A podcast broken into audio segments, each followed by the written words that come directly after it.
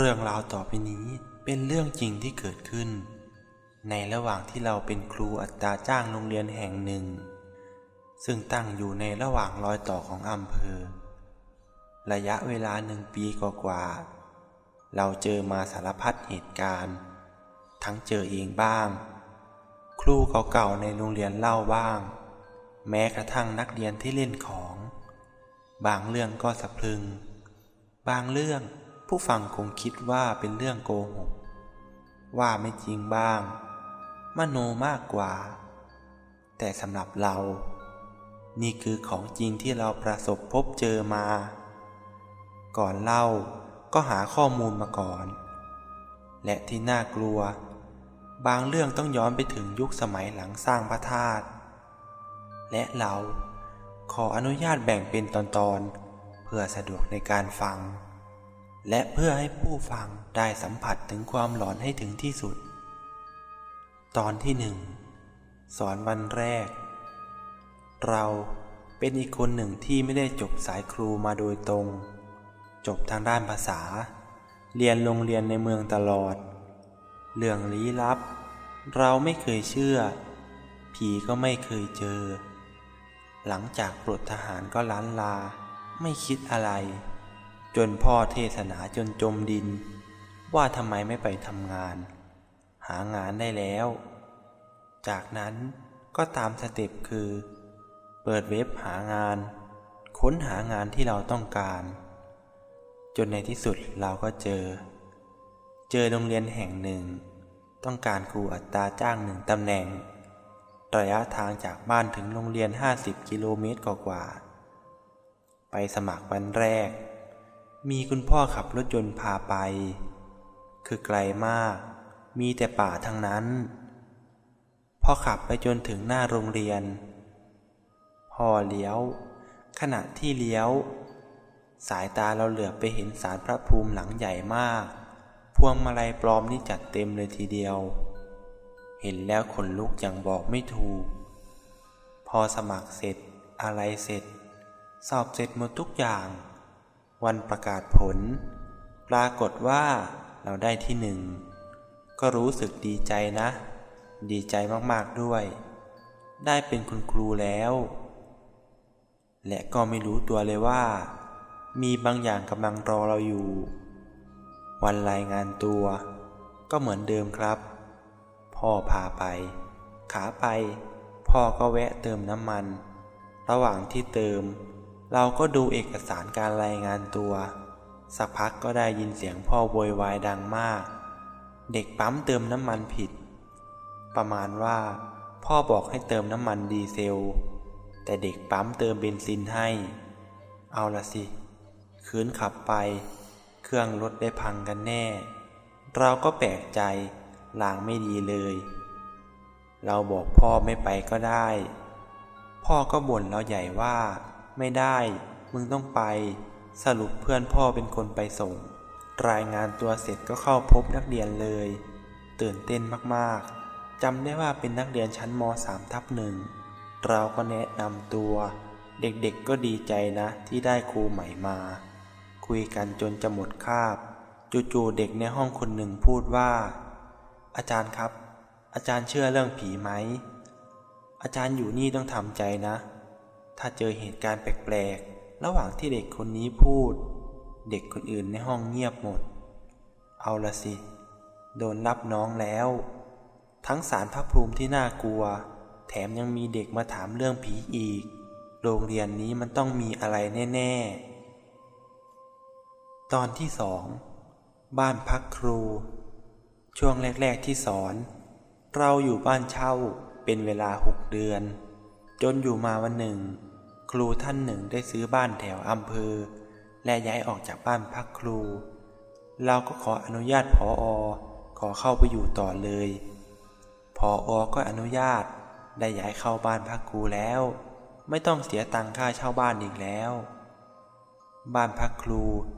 ก็คือบ้านกึ่งปูนกึ่งไม้ สภาพอย่างต่ำก็ 20-30 ปีได้ มีทั้งหมด 8 หลัง ทุกหลังอยู่ในโรงเรียน เราขอไล่สภาพแต่ละหลังว่าเป็นยังไง หลังแรกอยู่ติดกับประตูเก่าโรงเรียน ซึ่งปัจจุบัน ประตูนี้ปิดตายไม่ใช้แล้ว สภาพบ้านหลังแรกล้าง และฝ้าพังหมด เห็นแต่โครงภายใน ไม่สามารถอาศัยหรือปรับปรุงใหม่ได้แล้ว ประวัติบ้านหลังนี้ มีนักเรียนเล่าต่อๆกันว่า ตอนเย็นๆค่ำๆ มักจะได้ยินเสียงเรียกออกมาจากบ้านหลังนี้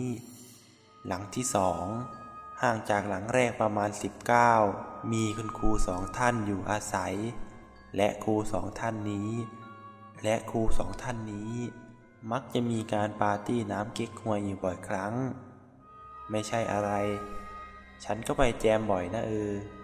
คลายเครียด แลกเปลี่ยนความคิดอะไรอย่างนี้ หลังที่สาม สภาพบ้านโอเค มีครูจ้างหนึ่งคนอยู่ มาอยู่หลังจากชั้นหนึ่งเทอม บ้านหลังนี้โหดสุดๆ ประวัติที่นักเรียนหรือคนละแวกนั้นเล่าว่า เมื่อราวสิบปีก่อน มีภรรยาจับได้ว่า สามีซึ่งเป็นครูไปมีกิ๊ก จึงน้อยใจแล้วผูกคอตาย ฉันซึ่งได้เข้ามามีโอกาสไปสำรวจก็ถามในใจ ห้องไหนวะ แล้วคำตอบก็เฉลย ขึ้นบันไดไป ห้องที่สองทางด้านขวา มีอักขระยันจีน ยันไทย คือจัดเต็มเลยทีเดียว แต่น้องที่เขาอยู่บอกว่า ไม่กล้านอน และเรื่องที่มีคนผูกคอตาย น้องก็ไม่รู้ ไม่มีใครกล้าบอกแม้แต่ตัวเราเอง คืนแรกที่น้องนอน ฝันเห็นมีคนเดินรอบบ้าน และก็ชี้ไปยังเลขที่บ้าน สรุป หวยเลขล่างออกเลขที่บ้าน คนที่บ้านครูคนนี้ถูกหวยกันละเนระนาดและถัดมา ไม่นานน้องเขาเล่าว่า ขณะตรวจงานเด็ก ก็ได้ยินเสียงคนเดินรอบบ้าน สักพัก ได้ยินเสียงคนหายในรถหน้าประตู เอามือลูบประตู บางคืนเกาะประตูก็มี แต่น้องเขาก็ทนจนลาออกจากครูจ้าง นับถือใจจริง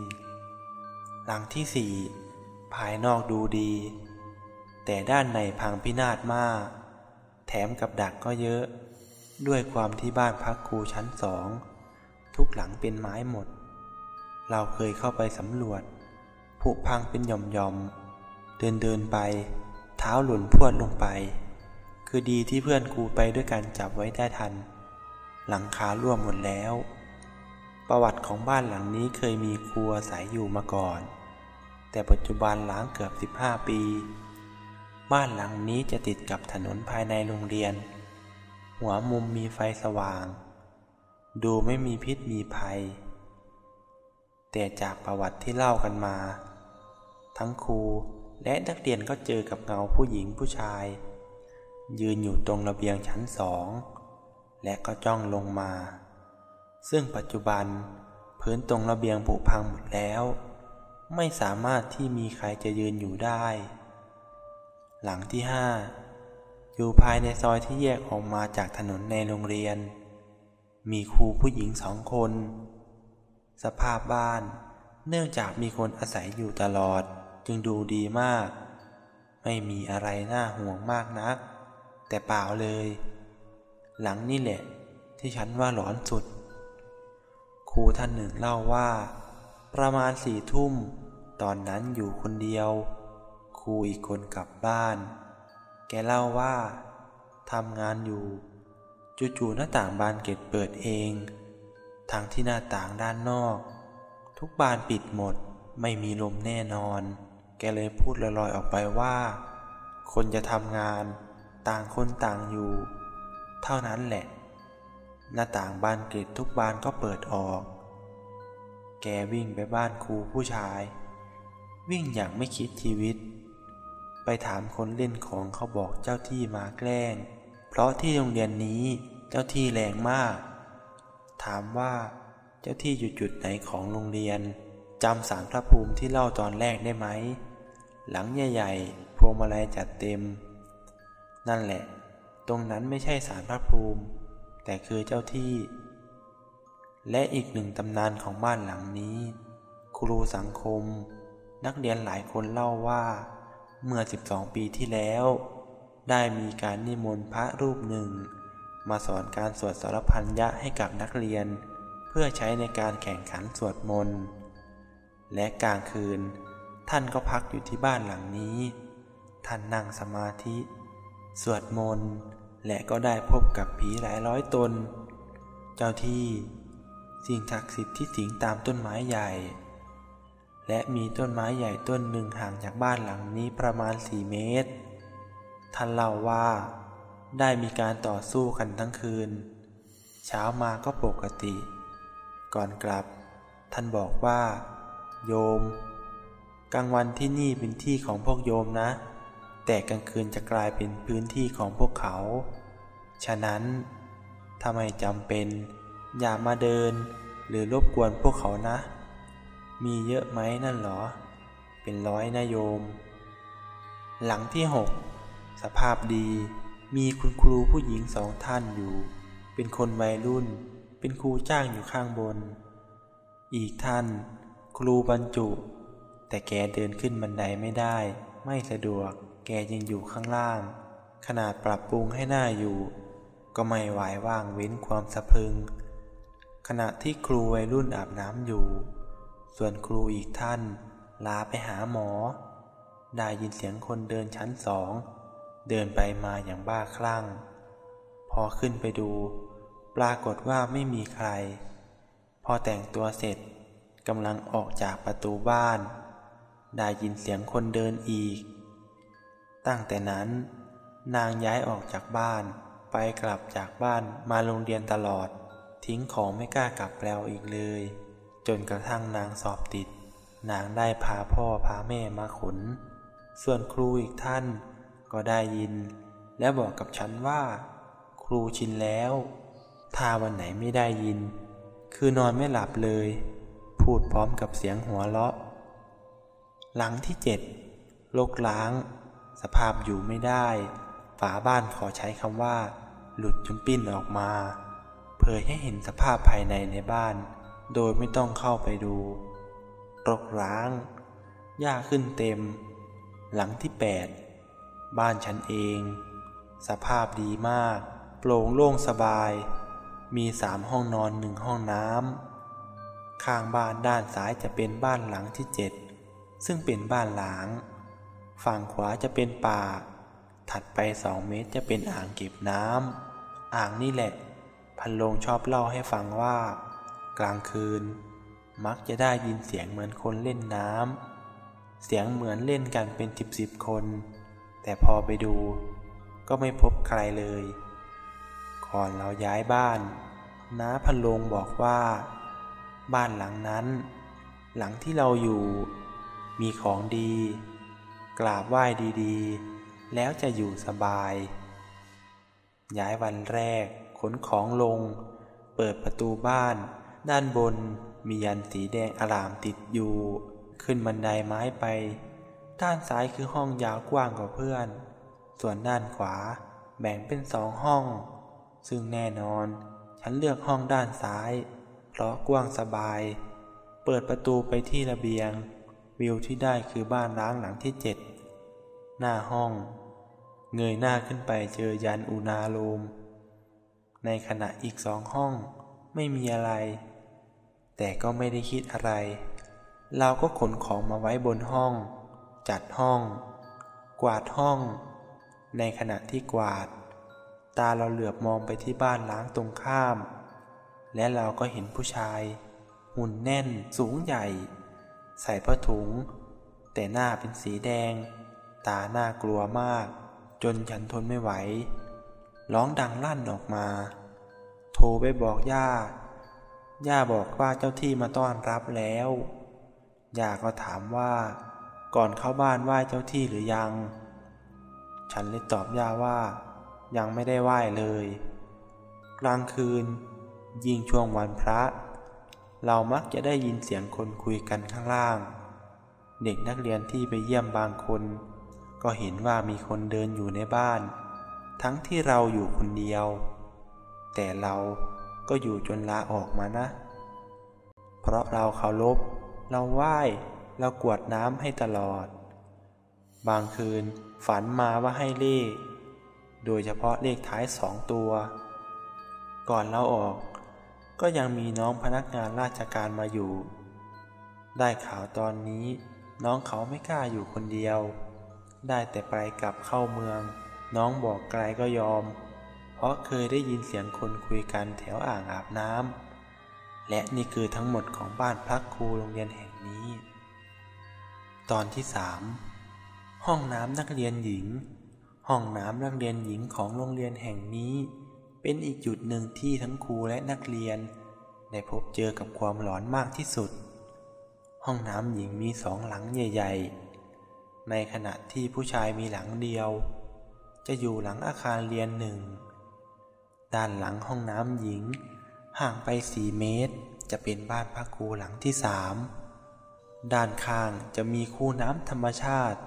ถัดจากคูน้ำธรรมชาติ ก็จะเป็นสวนหย่อม มีต้นไทรต้นใหญ่อึมครึ้มต้นหนึ่งอยู่ และส่วนตรงนี้ก็คือ พื้นที่รับผิดชอบของเด็กชั้นเอง เด็กนักเรียนที่มีของหรือมีองค์ มีครู มักจะเล่าให้ฟังว่า เวลาช่วงที่ตนเองขออนุญาตครูมาเข้าห้องน้ำตอนนั้นไม่มีใคร มาแค่เพื่อนสองถึงสามคน มันจะเจอกับผู้หญิงใส่ชุดสีดำผมยาว ยืนหันหน้าไปที่ประตูห้อง ได้ยินบ่อยมาก บางคนก็ได้ยินเสียงปิดประตูกระแทก ทั้งที่ห้องด้านข้าง ประตูพังไม่สามารถปิดได้ ส่วนคุณครูก็มีมาเล่าให้ฟังว่า ช่วงเย็นประมาณห้าหกโมงเย็น เพราะเป็นเวรประจำสัปดาห์ ต้องเดินตรวจตรา และได้มาตรวจรอบห้องน้ำหญิง มักได้ยินเสียงคนวิ่งหนีไปซ่อนในห้องน้ำปิดประตูเสียงดัง และได้ยินเสียงหัวเราะคึกคืนจึงได้รีบไปตรวจดู เพราะคิดว่ามีเด็กไม่ยอมกลับบ้าน พอเข้าไปดู ก็ไม่มีใครอยู่เลย ไม่มีรอยเท้าหรือรอยเปียก ถ้ามันจะหนีไปด้านข้าง คือต้องเป็นนักกระโดดไกล เท่านั้นแหละ เวนก็เวนเถอะ ไม่สนแล้ว ส่วนตัวเราก็เคยเจอ ช่วงเวรประจำสัปดาห์ ด้วยความที่เราอยู่บ้านพัก ก็เลยโดนตรวจพื้นที่ตอนเย็น พอไปถึงห้องน้ำหญิง เราก็รู้สึกไม่ดีอย่างมาก เหมือนมีใครจับตาจ้องเราตลอดเวลา เดินไปสักพัก ก็ได้ยินเสียงคนปิดประตูอย่างแรง เสียงดังโครม เข้าไปดูก็ไม่มีอะไรนะ มืดมาก ใครจะกล้าเข้าไปใช้ ส่วนฉันจะอยู่ทำไมล่ะ วิ่งสิ หลวงตาบอกแล้วว่ากลางวันเป็นที่ของคน ส่วนกลางคืนเป็นที่ของเขา หลังที่ถามคนเฒ่าคนแก่ ว่าทำไมผีถึงชอบสิงตามห้องน้ำท่านก็ตอบว่า สมัยตอนเป็นคนทำแต่บาป ไม่เคยทำบุญ ตายไปถึงไม่มีบุญหล่อเลี้ยง จึงมีสถานที่เดียวที่อิ่มได้สำหรับวิญญาณก็คือห้องน้ำคุณคิดว่า ผีเหล่านั้นจะกินอะไร ที่แน่ๆ ไม่ใช่น้ำในห้องน้ำแน่ แต่เป็นของคาว โดยเฉพาะประจำเดือนของผู้หญิง ตอนที่ 4 อาคารเรียน ภายในโรงเรียนแห่งนี้ มีอาคารเรียนทั้งหมด 3 อาคารหนึ่งหอประชุม โดยระยะทางการเดินเท้า จะต่างกันเช่น ระหว่างอาคารเรียนหนึ่งและอาคารเรียนสองระยะห่างกันประมาณ 400 เมตร โดยมีทางเดินเป็นพื้นปูน เชื่อมระหว่างอาคาร ทางเดินนี้จะผ่านบ่อน้ำขนาดกลาง โดยบ่อน้ำนี้ มีทั้งสองฝั่งทางเดิน ผ่านสวนหย่อมที่มีต้นไทรต้นใหญ่ และผ่านห้องน้ำหญิง ด้านหลังอาคารเรียนสอง ห่างไปเพียง 5-19 จะเป็นอาคารขหกรรมและวิชาช่าง อาคารเรียนหนึ่งลักษณะอาคารมีสองชั้น ใต้ถุนอาคารตอนนี้ ปูกระเบื้อง นักเรียนสามารถนั่งเล่น หรือคุณครูบางท่าน จะนำนักเรียนมาสอนที่ใต้ถุนนี้ เพราะอากาศถ่ายเท ลมพัดเย็นสบายตลอดเวลา มีกลุ่มสาระวิทยาศาสตร์อยู่ชั้นหนึ่ง และกลุ่มสาระคณิตอยู่ใต้ถุน ลองนึกภาพตามเรานะ อาคารเรียนเป็นสี่เหลี่ยมผืนผ้าขนาดยาว แล้วแบ่งครึ่งเป็นสองฝั่ง ฝั่งขวาจะเป็นพื้นที่โล่งไว้ให้นักเรียนนั่งเล่น หรือคุณครูจะนำนักเรียนมาสอน ส่วนฝั่งซ้ายจะเป็นสี่ห้องสองห้องติด คือห้องหมวดคณิตและห้องพยาบาล มีทางเดินขั้น พื่อไปสู่ห้องน้ำหญิง ถัดไปก็สองห้องติด คือห้องศิลปะและห้องนาฏศิลป์ ถัดจากห้องนาฏศิลป์ ก็คือถนนในโรงเรียน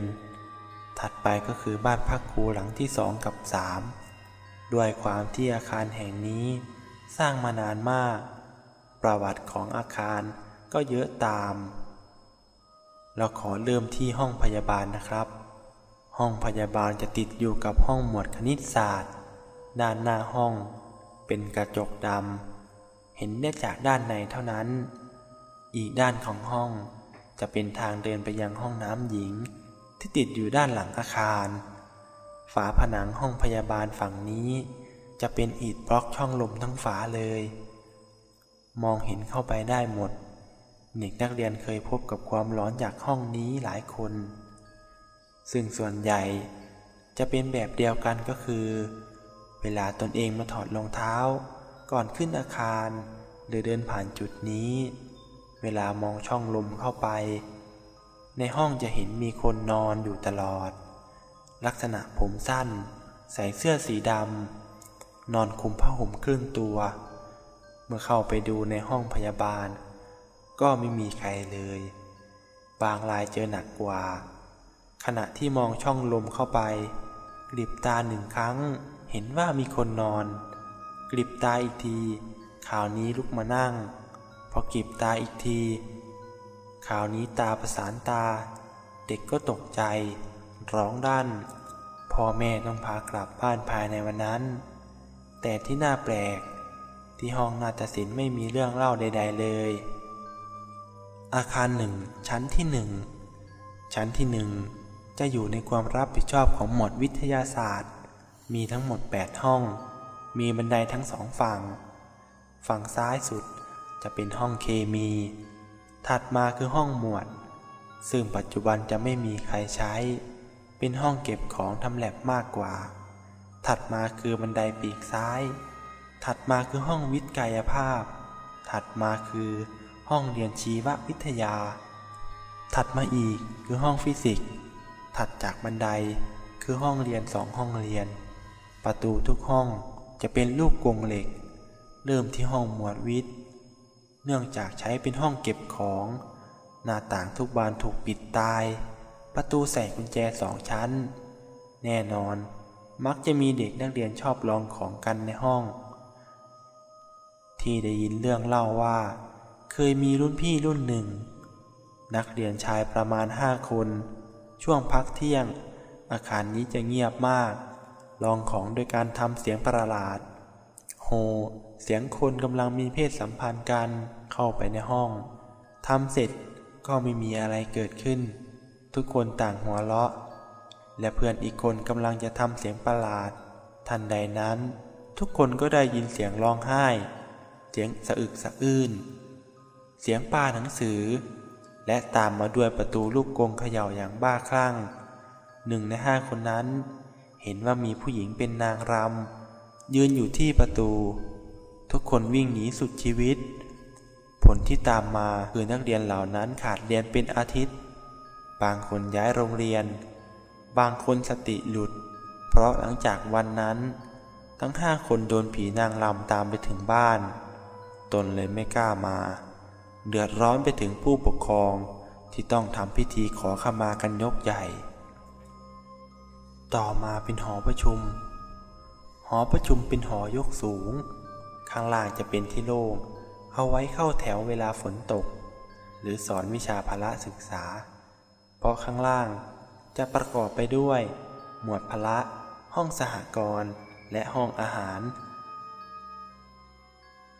บนหอประชุมส่วนใหญ่ ที่มีเรื่องเล่าจากนักเรียน ช่วงเย็น นักเรียนที่มาออกกำลังกาย มักจะได้ยินเสียงคนเล่นวอลเลย์บอล พอขึ้นไปดู กะว่าจะไปแจม ปรากฏว่าไม่มีใครอยู่เลย แถมประตูก็ล็อกอีกต่างหาก ถัดจากหอประชุม จะเป็นอาคารไม้ แบ่งเป็นสองฝั่ง มีทางเดินตรงกลาง ทางเดินนี้ตรงไปยังโรงอาหารทั้งสองฝั่ง เป็นที่เก็บของ อีกฝั่งโดนไฟไหม้ แต่คนที่มีเซนส์มักเห็นผู้ชายใส่ชุดสีดำนั่งอยู่ สืบไปสืบมา ขณะสร้างอาคารนี้ มีคนงานคนหนึ่ง พลัดตกลงมาเสียชีวิต ซึ่งปัจจุบันนี้ดวงวิญญาณดวงนี้ยังคงไม่ไปไหน ยังมีคนเห็นอยู่เสมอ ส่วนห้องขากรรม ห้องช่าง หลังอาคารสอง ไม่มีเหตุการณ์แปลกๆเลย และเรื่องราวทั้งหมดที่ผมไปเจอมาที่โรงเรียนแห่งนี้ ก็มีทั้งหมดเพียงเท่านี้ล่ะครับ หากชอบก็อย่าลืมกดไลค์ กด subscribe และกดกระดิ่งให้ด้วยนะครับ